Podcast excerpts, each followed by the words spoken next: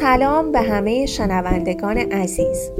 من گیسو بختیاری و خوشحالم که با اپیزودی دیگر از کتاب ماندن در وضعیت آخر در خدمتتون هستم.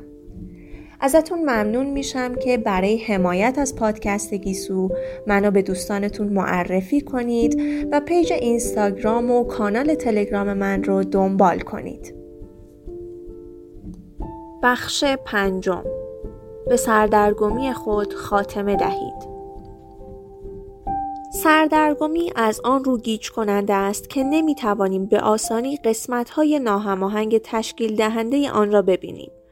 دانشجویی می گفت من سردرگم نیستم. من همینطوریم. من همینطوریم عبارت است از سطحی مثل یک سطل شیر.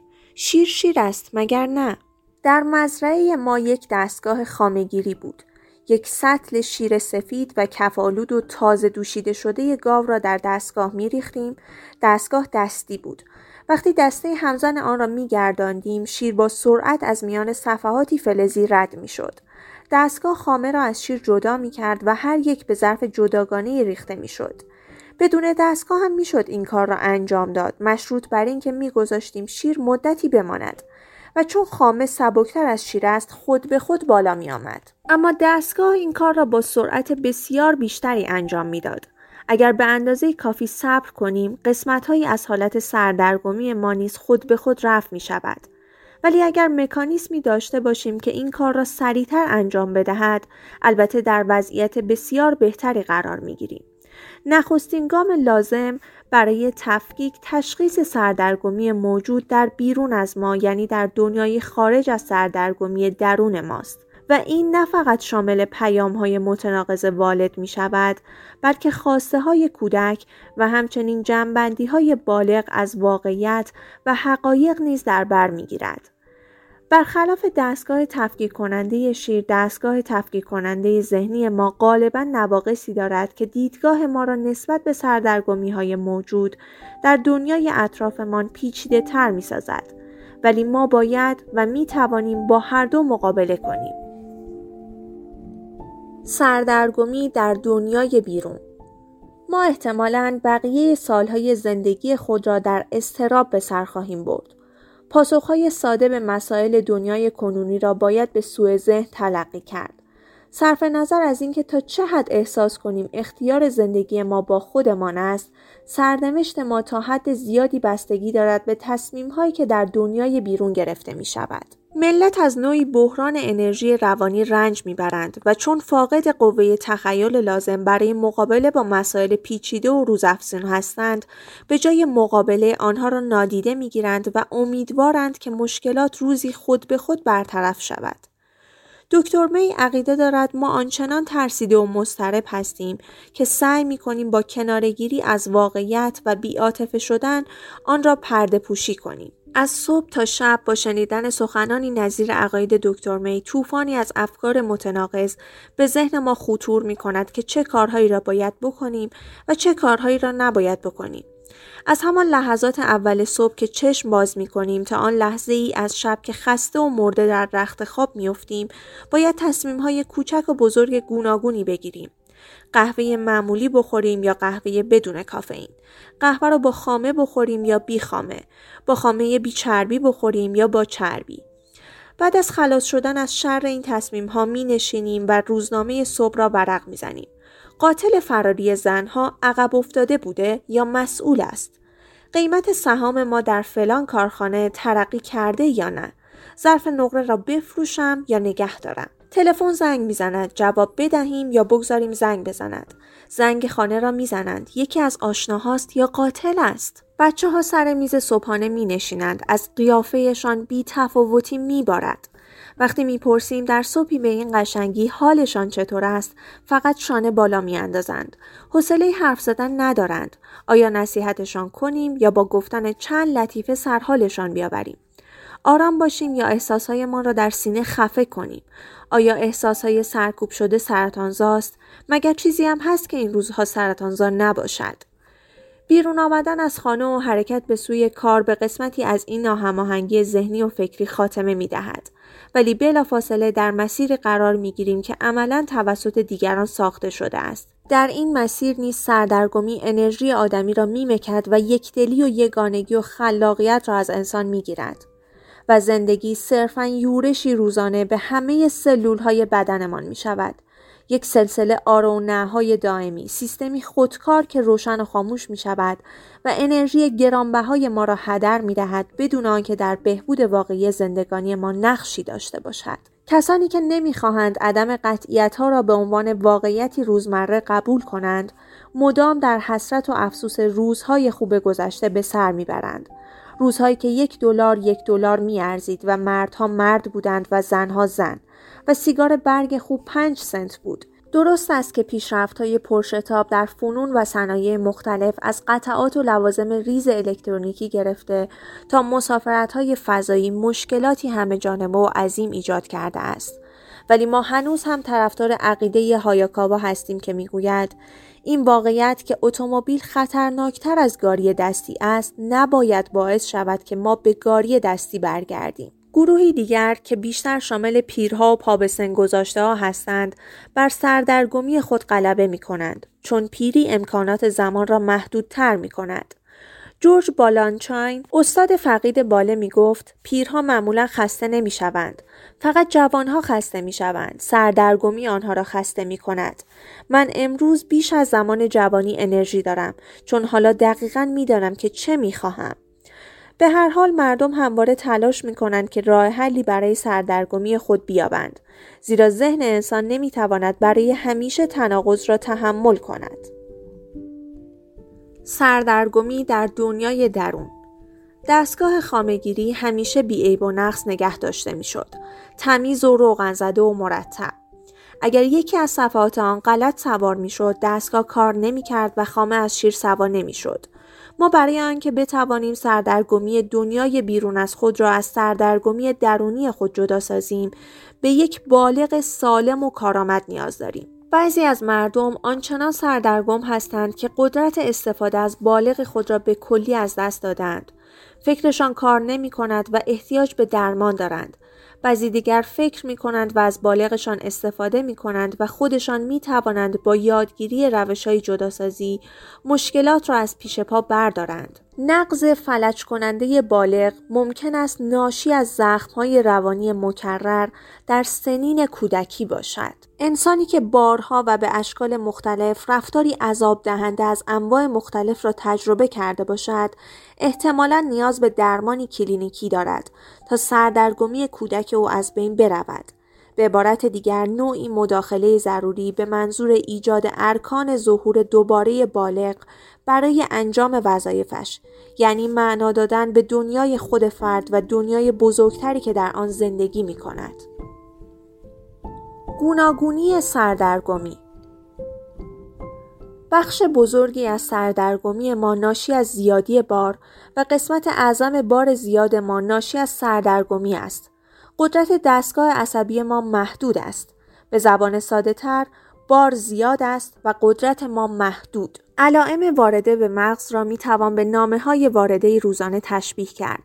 اگر ما با کفایت و کارآمد باشیم همه پاکت ها را به موقع باز می کنیم و دسته بندی می کنیم و آن دست نامه را که بی اهمیت است کنار می گذاریم و می پردازیم به بقیه نامه ها را پاسخ می دهیم نسبت به پرداخت صورت حساب ها اقدام می کنیم و آنچه را که لازم است بایگانی کنیم در پوشه های مرتبط و علامت گذاری شده قرار می دهیم تا در موقع لزوم بتوانیم به آن دسترسی داشته باشیم. از سوی دیگر ما آدمی بیکفایت محسوب می شویم اگر انبوهی از نامه های باز شده و باز نشده که روز به روز هم تعدادشان افزایش مییابد روی میزمان جمع شود و نتوانیم درباره هیچ یک تصمیمی بگیریم. بعضی از نامه ها را نمی توانیم جواب بدهیم چون اول باید اطلاعات بیشتری کسب کنیم. بعضی از صورت حساب ها را نمی توانیم پرداخت کنیم چون پول کافی نداریم. به بعضی از دعوتنامه ها نمی توانیم پاسخ بدهیم چون نمی توانیم تصمیم بگیریم. چنانچه این بلا تکلیفی بیش از حد افزایش یابد بی تفاوتی شروع می شود. همه کاغذها و نامه های تلمبار شده را جمع می کنیم و به اتاقی دیگر می بریم. اگر زیادی طولش بدهیم دعوتنامه ها بی ارزش می شود. اگر صورت حساب ها را به موقع پرداخت نکنیم تصمیم گیری به دست شخص دیگری می افتد و مثلا از طرف شرکت گاز می آیند و گاز را قطع می کنند. بنابراین به خوبی روشن است که چنانچه بخواهیم در جامعه درست عمل کنیم باید به موقع اقدام کنیم. به همین ترتیب اگر بخواهیم ذهن و روان ما درست عمل کند باید علائم وارده مغز را به طور صحیح و به موقع بررسی کنیم و در مورد هر یک پاسخی مناسب بدهیم. یکی از نشانه های مشهود رنج بردن بسیاری از مردم از کسرت مکاتبات و کسرت اطلاعات وارده به مغز کسرت حرفهای این و آن و کسرت عقاید متضاد کسرت کارهایی که باید انجام شود و کسرت تصمیمهایی که باید گرفته شود خستگی است. ما خسته می‌شویم و مریض می‌شویم و بالاخره اگر از دست خستگی و مریضی هم خسته و مریض شدیم آن وقت تصمیم می‌گیریم که با سردرگمی خود مقابله کنیم. راه های غیر موثر در مقابله با سردرگمی. کنارگیری الکل و مواد مخدر از جمله وسایلی است که موجب تسکین فوری ولی کوتاه مدت سردرگمی می شود. مردم همچنین با کنار کشیدن خود از فعالیت های اجتماعی توی لاک خود می روند و انزوا و گوش نشینی اختیار می کنند. دعوت ها و تقاضاهای این و اون را رد می کنند. از فرصت های گوناگون استفاده نمی کنند و حتی سلام علیک دیگران را نادیده می گیرند. بعضی دیگر در فعالیت های اجتماعی باقی می مانند اما درباره احساس های خودشان حرف نمی زنند و در خفا خودخوری می کنند. نهایت درجه کنارگیری خودکشی است زیرا برای کسی که احساس می کند زندگی چیزی جز یک سردرگمی دائمی نیست مردن بهتر از زندگی کردن است متاسفانه در این موارد اغلب راههایی که می تواند به زندگی ارزش بدهد هرگز مورد بررسی قرار نمی گیرند. به تعویق انداختن پشت گوش اندازان می‌گویند فردا فکرش را می‌کنم یا امروز بعد از ظهر یا باشه یه ساعت دیگه اینها کسانی هستند که می‌دانند سیگار کشیدن برایشان بد است ولی مرتبا دود می کنند. کوهی از کارها جلویشان تلمبار شده است ولی بیخودی وقت تلف می کنند یا پرخوری می کنند. فکر می کنند. حالا که منتظر فردام یا منتظر امروز بعد از ظهرم یا منتظر یه ساعت دیگه هم بهتر کار دیگه که دوست دارم و انجام بدم. سردرگمی چنان برای کودک این نوع افراد دردناک است که خواهان نوعی دلخوشی آنی و بچگانه هستند. چیزی که به آنها احساس بهتری بدهد، چیزی که مال آنها باشد، یک چیز ساده مثل خوردن یا سیگار روشن کردن که فکرشان را باز کند و هرچند که هوا کثیف می شود کسانی که نمی توانند بدون سیگار کشیدن بنشینند و با کسی حرف بزنند بیشک صداهای مختلفی در درونشان به آنها هشدار می دهد که الان باید کارهای دیگری انجام دهند. اگر در این اتاق سرگرم کار روی پروژه سودمندی هستند احساس می کنند باید در آن اتاق هم باشند. و روی پروژه سودمند دیگری هم کار کنند. بی تصمیمی یار و همدم دائمی آنهاست. صرف نظر از اینکه الان مشغول چه کاری هستند کار دیگری هم هست که باید حتما انجام دهند. پیام درونی بیشتر سعی کن انجام وظایف معوله به آنان را غیر ممکن می سازد. بنابراین چرا اصلا شروع کنند؟ ولش کن باشه برای فردا. تسریع این کار تلاشی است در جهت سرعت بخشیدن به فرایند ذهنی به منظور جلوتر بودن از سردرگمی. این گروه کسانی هستند که شب و روز قهوه می‌خورند، مدام قند می‌خورند، شب و روز سیگار می‌کشند و داروهای آمفتامین می‌خورند یا حتی گاهی مواد مخدر می‌زنند. همه این کارها البته نوعی حالت تحریک مصنوعی ایجاد می کند که برای بدن ضرر دارد و با استفاده بیش از اندازه آن کار بدن مختل می شود. بازدهی این اعتیادها معمولا بعد از مدتی رو به کاهش می‌گذارد بدین ترتیب که پس از مدتی مقدار مسکن بیشتری لازم است تا همان اندک حالت تسکینی را که در اوایل تجربه می‌شد ایجاد کند این مقدار انرژی فراوان ظاهرا همان چیزی است که دستیابی به راه حل سریع فکر کردن به منظور پیش ماندن از سردرگمی را امکان پذیر می سازد. کنش پذیری تصمیم یک شخص برای دست برداشتن از تلاش تسلیم شدن، انفعالی بودن یا از کوره در رفتن زمانی قابل فهم است که به عنوان راه حلی برای سردرگمی مشاهده شود. این راه حل شادی آفرین نیست زیرا مشکلات تازه ایجاد می کند و این مشکلات به نوبه خود مانع تسهیل در روابطی می شود که شخص برای مورد تایید قرار گرفتن و مناعت نفس خیش سخت به آن نیاز دارد. تصمیم به کنش پذیر بودن تنها راه ممکن برای کنترل محیط را در اختیار شخص می‌گذارد در عین حال رفتار و شاید بهتر باشد بگوییم عدم رفتار او روشی است بسیار مؤثر برای ابراز خصومت و عقیم ساختن کوشش های کسانی که مذبوحانه تلاش می کنند تا او به خودبالندگی دست یابد. راه او به نظر خودش تنها راه معقول برای روبرو شدن با آن چیزی است که او دنیای نامعقول درونی و بیرونی می داند. راه های مؤثر در مقابله با سردرگمی فکر کنید. این نسخه ابتدایی برای کسانی است که حکم فکر نکن را در درون خود حک کردند. همانطور که به تو گفتند عمل کن، سوال نکن، تو زیادی فکر می‌کنی، فکر می‌کنی کی هستی؟ فکر کردن کاری از خلاقانه که می‌تواند اثرات واقعا بدی داشته باشد. اندیشیدن به آنچه در فکر نمی گنجد المصنایی است آری از عواطف برای سیر در رویای محال. ترغیب به فکر کردن را به ویژه برای کسانی یادآور می شویم که پیام هایی را که جاکی ژف مدعی از مهمترین چیزهایی است که والدین می توانند به کودکان خود بدهند دریافت نکرده اند. تو می توانی مشکلات را حل کنی. تو می توانی فکر کنی و تو می توانی کارها را انجام دهی. حرف بزنید. چون می توانیم حرف بزنیم پس می توانیم از دیگران کمک بگیریم. به قول معروف یک دست صدا ندارد. حرف زدن نه تنها در عینیت بخشیدن به سردرگمی ما موثر است بلکه نوازش نیز ایجاد می کند.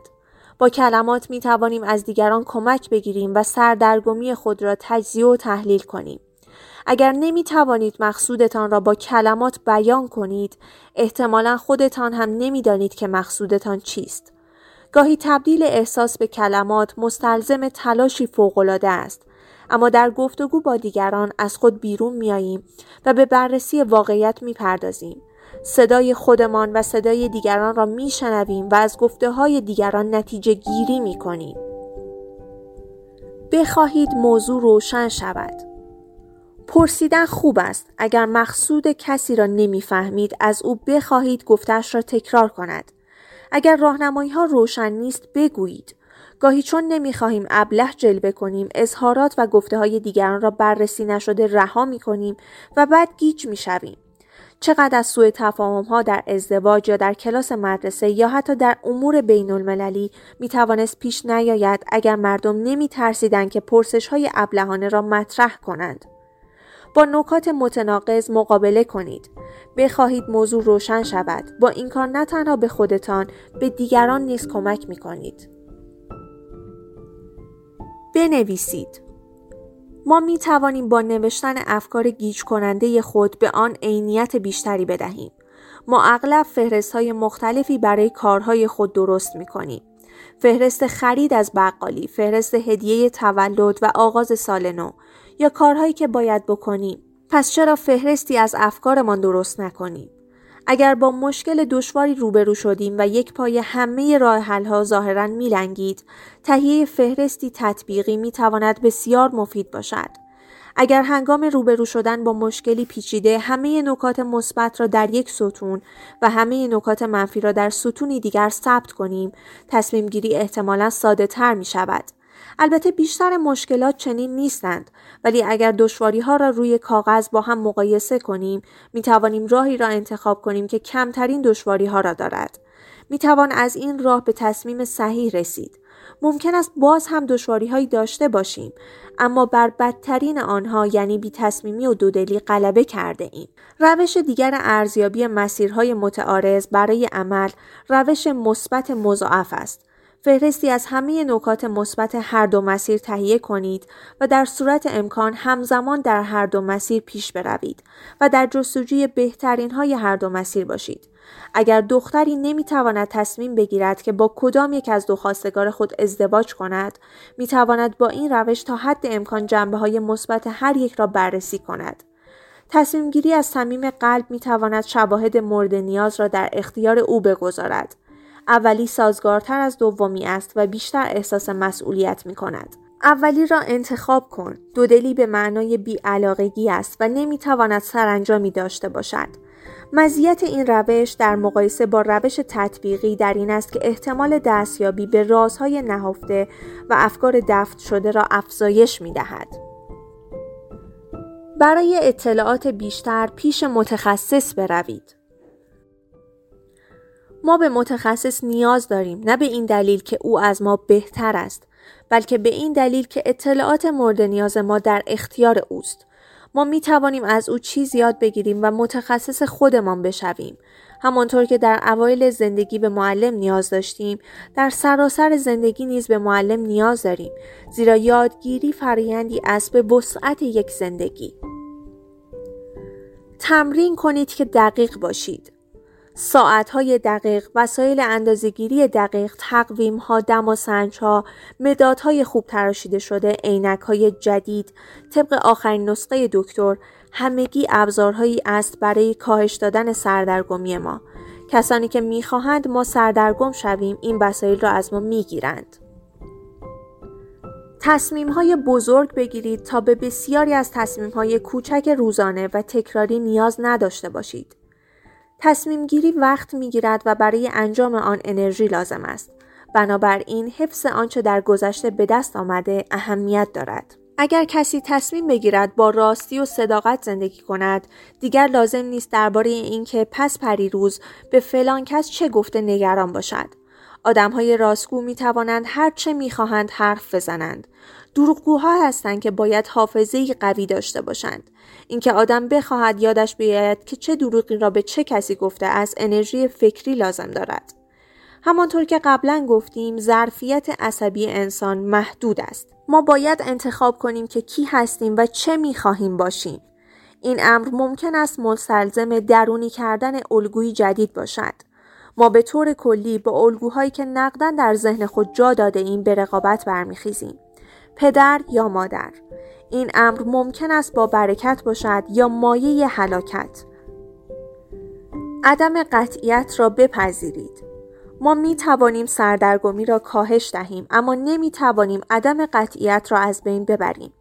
چه درباره زندگی درونی خودمان و چه در مورد دنیای خارج از خودمان هرگز نمی‌توانیم مدعی شویم که قایت رمز و راز زندگی را درک کرده ایم. این نکته قابل درک است که انسانهایی که هرگز در زندگی خود پیامهای موثر چگونه این کار را بکن یا فکر کن دریافت نکرده اند همیشه طالب قدرتی مافوق هستند تا به جای آنها فکر کند. کاکس نگران کسانی است که در انتظار اقتداری اخلاقی و مطلق و بیچون و چرا و تام و تمام هستند که در آن مجبور به اتخاذ تصمیمهای دشوار نباشند.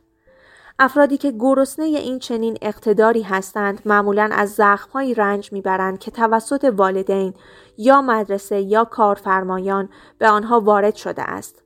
آنها هرگز تشویق نشده اند که از توانایی های خود برای تصمیم گیری استفاده کنند. اما برای رسیدن به کمال آخرین چیزی که احتیاج دارند ارباب یا استادی کاملتر است که مشکلاتشان را حل کند.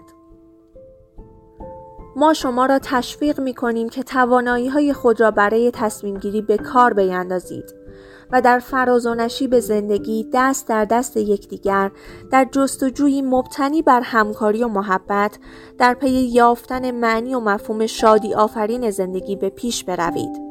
انجام این کار به معنی کاملا انسان بودن است یعنی همان چیزی که ما به خاطرش آفریده شده ایم. ممنون که شنونده این اپیزود بودید. لطفا نظراتتون رو با من در میون بذارید تا بتونم اپیزودهای بهتری رو در اختیارتون بذارم. تا اپیزود بعد خدا نگهدار.